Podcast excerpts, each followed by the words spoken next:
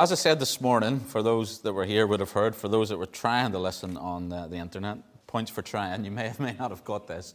Um, but I wanted to cram a little uh, series in just off the back of the baptisms, and um, probably three or four messages, maybe five, we'll see, um, around the local church, because I think it's very important. I think local church is one of the most misinterpreted, misunderstood, misappropriated doctrines that there is. Ecclesiology is so important, and ecclesiology is the study of the church. So we want to, we want to look at the church, and I made this statement. This is the, the title of the series I love my church. And there's one way to look at that. There's the Lord Jesus Christ. When he says that, he says that perfectly. He says it beautifully. He says it beyond measure. When he says he loves his church, he demonstrated, he proved that love. He died for his church. But we want to flip to the other side of the coin, and we want to get to us as individuals. And, you know, we do love our church. We should love our church. But the depth of that love varies up and down. As I said this morning, it ebbs and it flows. Things come into our life, distract us a little, whatever it may be. So this morning we looked at I love my church, but, and this is the things we're going to look at. Every, every uh, message is going to be a but. I love my church, but. So we're going to look at membership. Not tonight, but we will look at church membership.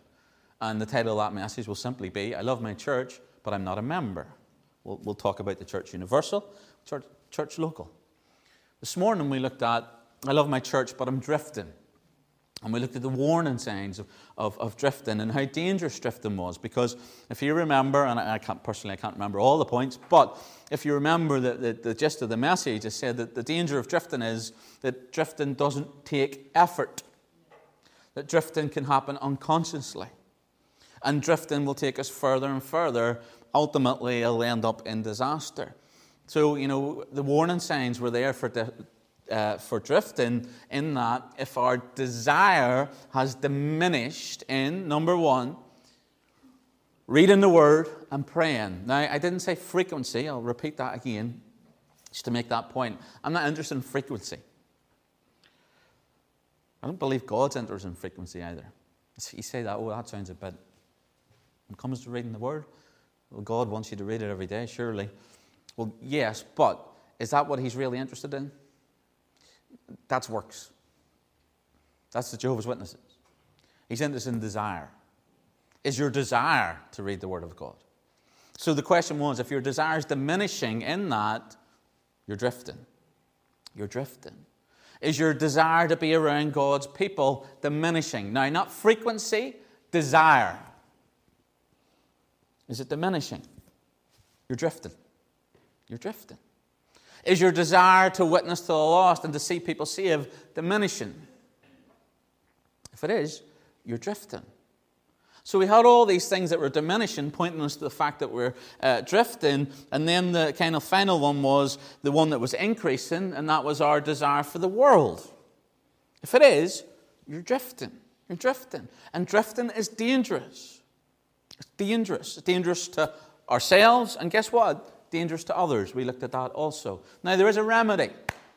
Remedies in the Word of God, in the Lord Jesus Christ, abiding in Him, loving Him, examining ourselves, like the church at Ephesus had to do because they'd left their first love. They'd drifted a little. So, but, you know, we can't say we love our church, but we're, we're drifting. And then I said this morning, if you remember, that there would be some that would say, Well, I'm not drifting, I'm just stuck stuck, not going forward. Don't particularly think I'm going backwards. I'm just stuck in a rut and I can't get out of it. I love my church, but I'm stuck in a rut. And sometimes when you're stuck in a rut, you can just be going through the motions. And there's nothing worse. There's nothing worse because there's no joy in that. There's no joy in it. Now, you know that you're doing it because it's, it's good in the sight of God, but yet there's no joy in it. What's going on there? We're stuck, simply stuck in a rut. How do we get out of it? Well, here's, here's how we get out of it. Um, first of all, we've got to go to God for help. We've got to go to God for help. Same as the, the drifting thing. We've got to go to God for help. I don't know how many times we think we can fix it by just upping our Bible reading, upping our programs, upping our. We have to address the issue and we have to get to God. Say, God, I need help in this. I'm stuck. I need your help to move forward. How am I going to move forward? So, this is, this is what we're going to look at uh, this, this afternoon, and we'll see how long we take. I don't know if it'll be a long message or not. We'll see what the Lord has for us. But the first thing that I want to say to you here's the first thing I want to say to you. When it comes to being stuck in a rut, to examining your situation, the same applies for if you're drifting. Uh, if you're stuck in a rut, here's the first thing we have to do. First thing, accept the blame accept the blame. It's our fault. It's our fault. Now, we're not good at that. None of us are. None of us are. If you ask Claire, I like taking the blame for stuff? Generally not. If I can find a scapegoat, I'll find a scapegoat in our house. That's the way it works. But we're not good at putting the fault in ourselves. Easy in others, isn't it? Oh, I know why they're struggling. Oh, I know why they're stuck in a rut. But for ourselves, we've got to put the fault back on ourselves. Here's the first thing it's not Satan's fault that you're stuck in a rut. Oh, it's the devil made me do it. The devil's oppressed me, so I'm just stuck at.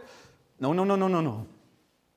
Not the devil's fault. Now, he, he may be oppressing, but he cannot make you do anything. God has given you free will, and he has protected your free will so that you will exercise your free will. And that's on you.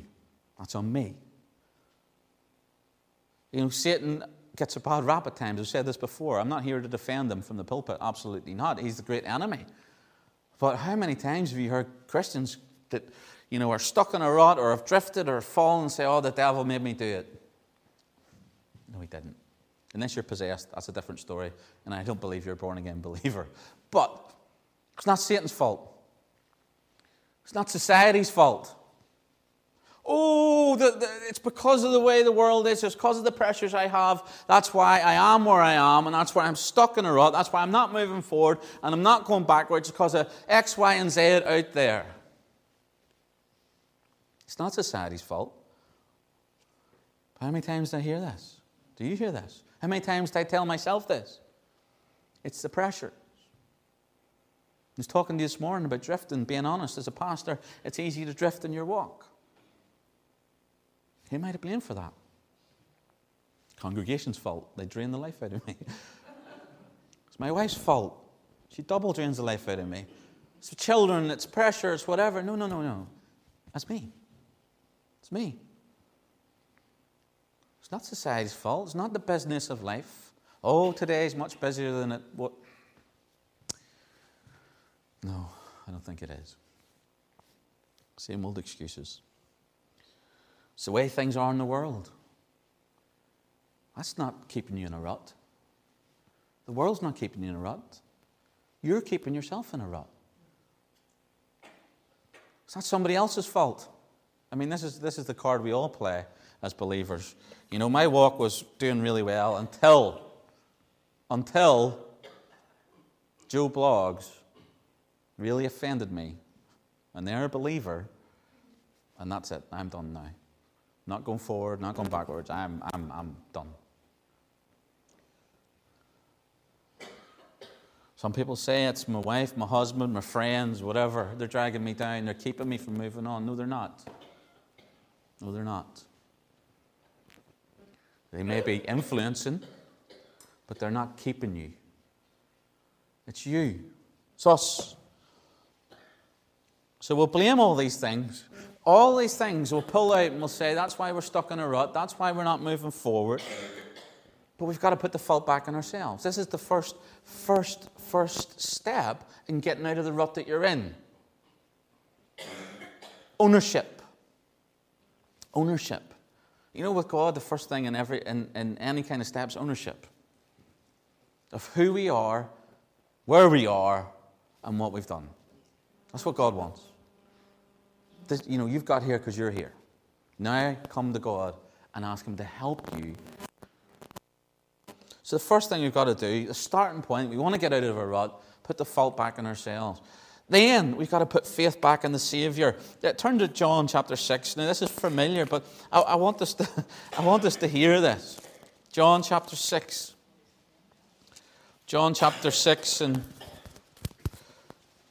verse 67.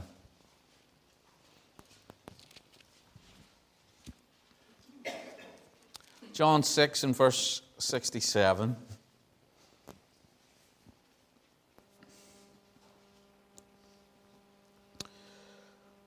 Then Jesus said unto the twelve, Will you also go away? Then Simon Peter answered him, Lord, to whom shall we go?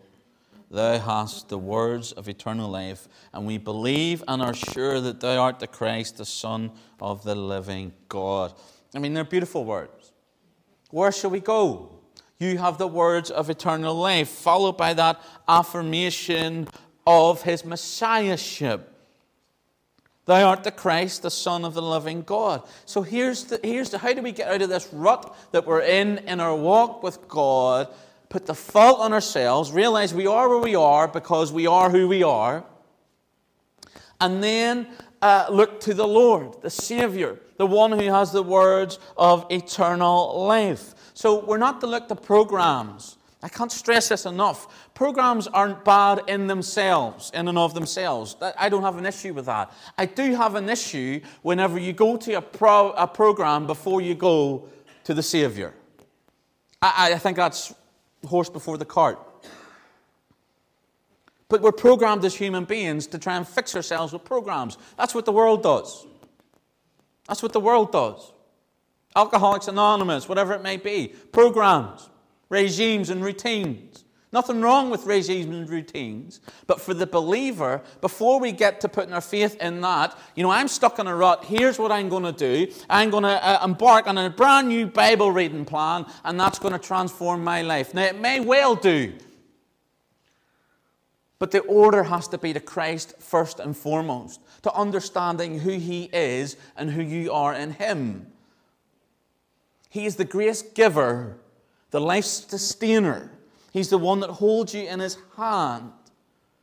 So, yes, programs down the line, but not until you've got back to putting everything in Him and abiding in Him. That's a successful Christian life, abiding in Christ.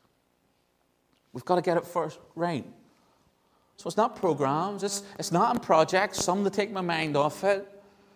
No, there's something wrong in, at a heart level if you're stuck in a rut. So get these things in their order. Again, I'm not saying don't do any of these things. These things are helpful, but not if you haven't dealt with your own responsibility and then understand that Christ is the only one that can get you out of the rut that you're in. You need His grace. Don't rely on people. People are important, and I'm including your pastor in this. People will let you down. I looked at drifting this morning. People will, will pull you back in to the stream of life and away from the upstream uh, swim uh, of the Saviour's way. Now, it's good to have godly people around you, but I, I, I want us to get that Christ is the rock. Christ is the rock. But look at these things. And let's be honest with ourselves that at times where we've got stuck in a rut in our spiritual life, we've jumped, tried to jump start the program, but some of these things to get us going again. Maybe that's just me, but I've been there. I've done it. Relying on programs and projects, relying on other people to pull me out of the rut wrong with these. But uh, if you're not reliant upon Christ first and foremost, at, at the top of that pyramid of, of help and programs and projects and people, then something's wrong. Something's wrong.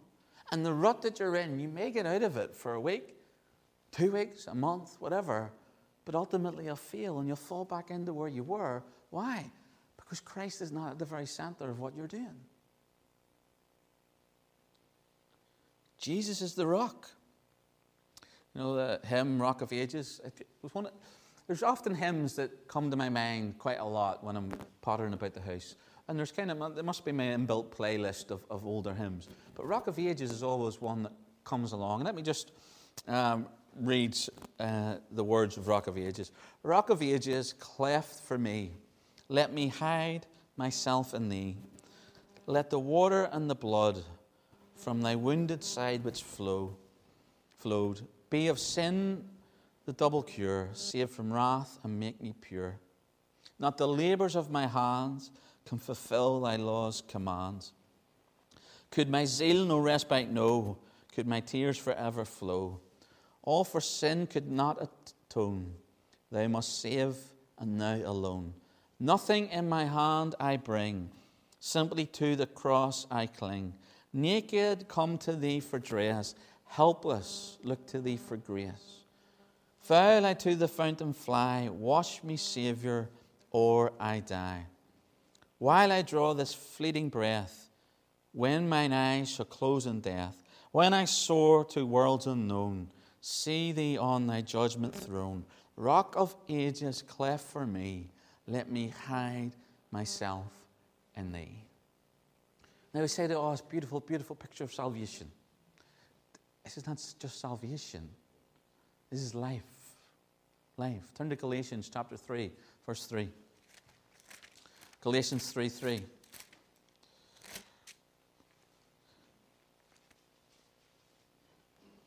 See, the plan to get us out of a rut is no different, really, than to get us out of the depths of sin that we're in when we need Christ to save us. It's in Him and through Him. Galatians 3 3. Paul writes, and he's dealing with those that are pulling people back into legalism. He's dealing with the Judaizers and he's speaking against them. And he says, Are you so foolish, having begun in the Spirit, you're now made perfect by the flesh? By the programs, by the projects, by the people. Paraphrase what Paul's saying.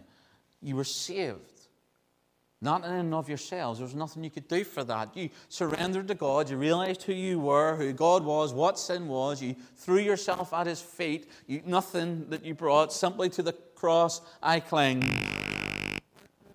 That's salvation. Here the writer says, well, why would you ever think that then when you go on in life you can do things without Him and not in the Spirit? You couldn't save yourself. You can't help yourself. The problem is we think we can, and then we get upset when it doesn't work. I'm stuck in a rut. I'm going to try and get out of it. Let's try this program. Let's try this Bible reading. Let's try this. And then it works for a while, and then it falls apart, and you're right back where you were and say, What's going on here? What's going on here is you haven't put the faith back in the Savior, you've put it on yourself to get yourself out of the rut that you're in, and it never works. Never works.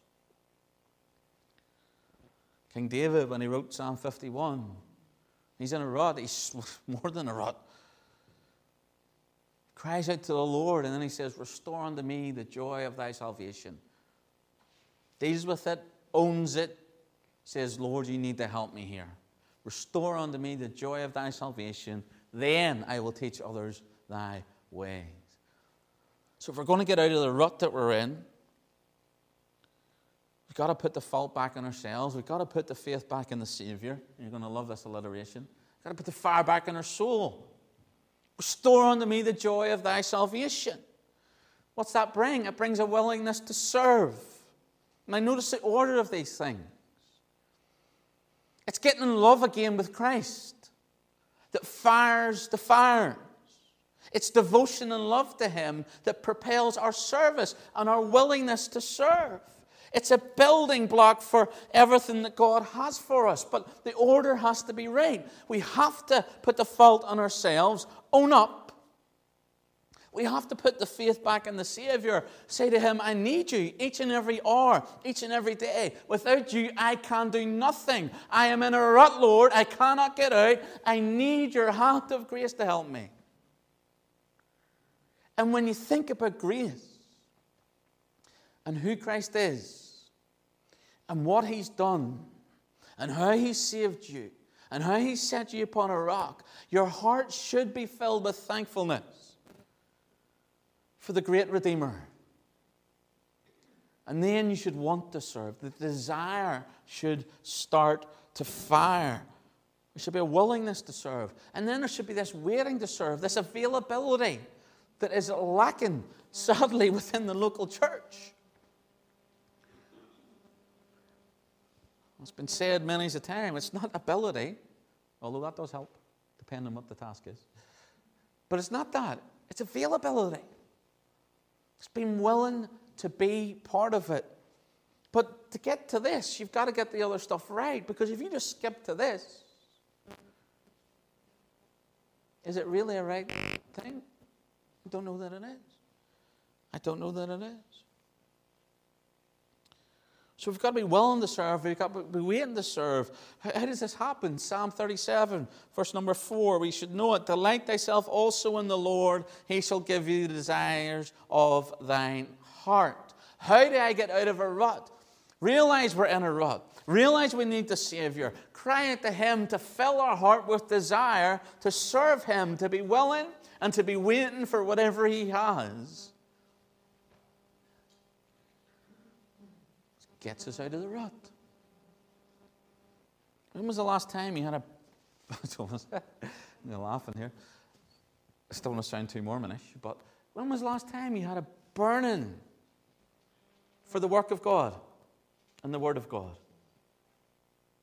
Turn to Jeremiah chapter 20 and verse 9. Jeremiah chapter 20 and verse 9.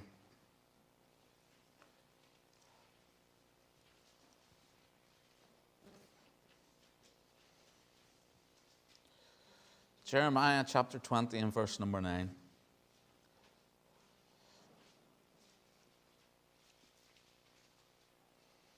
Jeremiah 20, verse 9 says this Then I said, I will not make mention of him, nor speak any more his name, but his word was in mine heart as a burning fire shut up in my bones.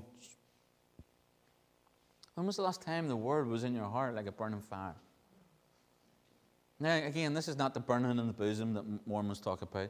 I'm talking about this desire and passion for, for God. You know, as a preacher, this is something I had to come to terms with of, of understanding that whenever I was putting the message together, I could hardly sit in my chair at times. Where I needed to get out, out, out. But our desire should be that. But it's not, we can't manufacture that fire ourselves. It has to be God. It has to be God to give us that desire to serve, to be waiting and willing to do whatever He wants us to do. So we're going through this process where we're realizing the fault is with us, it's not with God. We're putting our faith back in the Savior, put fire back in our soul, put fervency then back in our service. Now we have the joy that comes with the service. Because time is not our friend.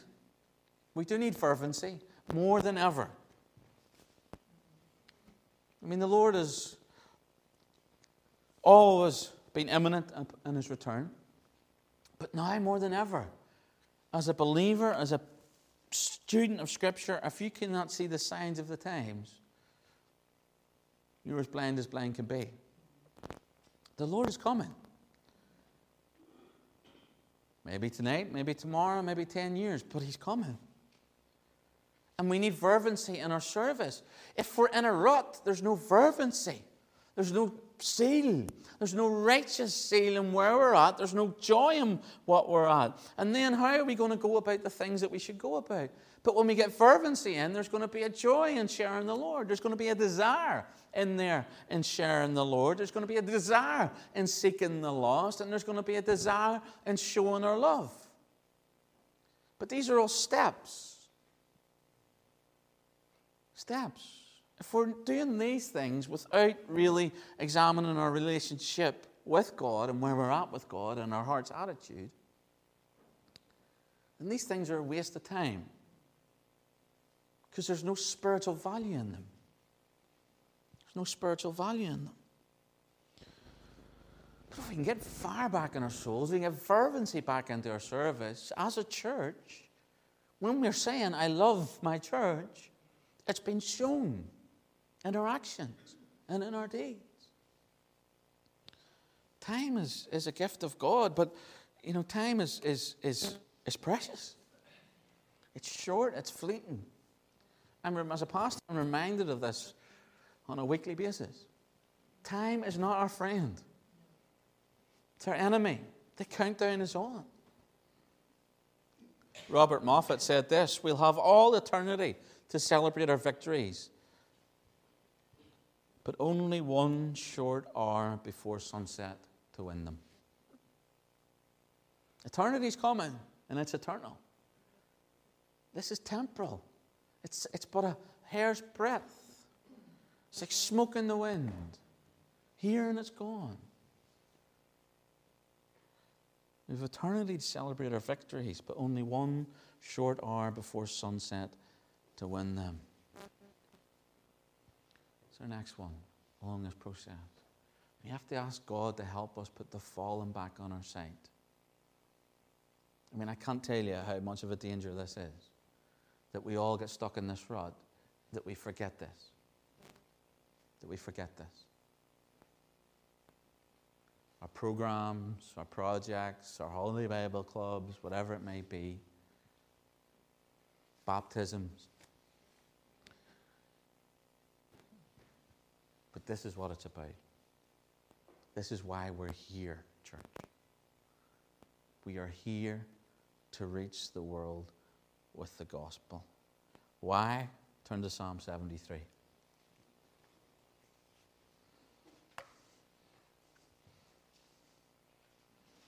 Psalm 73 and verse number 17.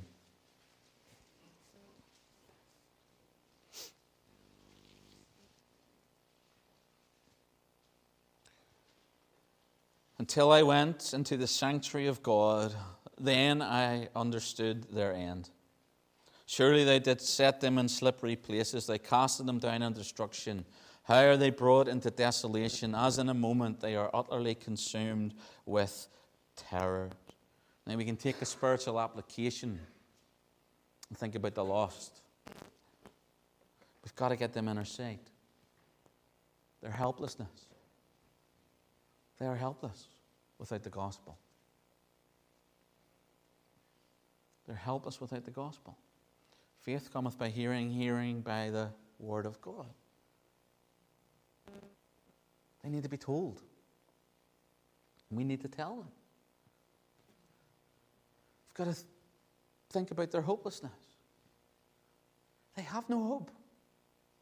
No hope. Death. No hope. They're heading. Eternal separation from God. We're the ones that know this. We've been uh, shown truth. We've been saved. We've been redeemed. Praise God. There'll be plenty of t- time in heaven to praise God. Praise God, we're the redeemed. But what about now? What about now?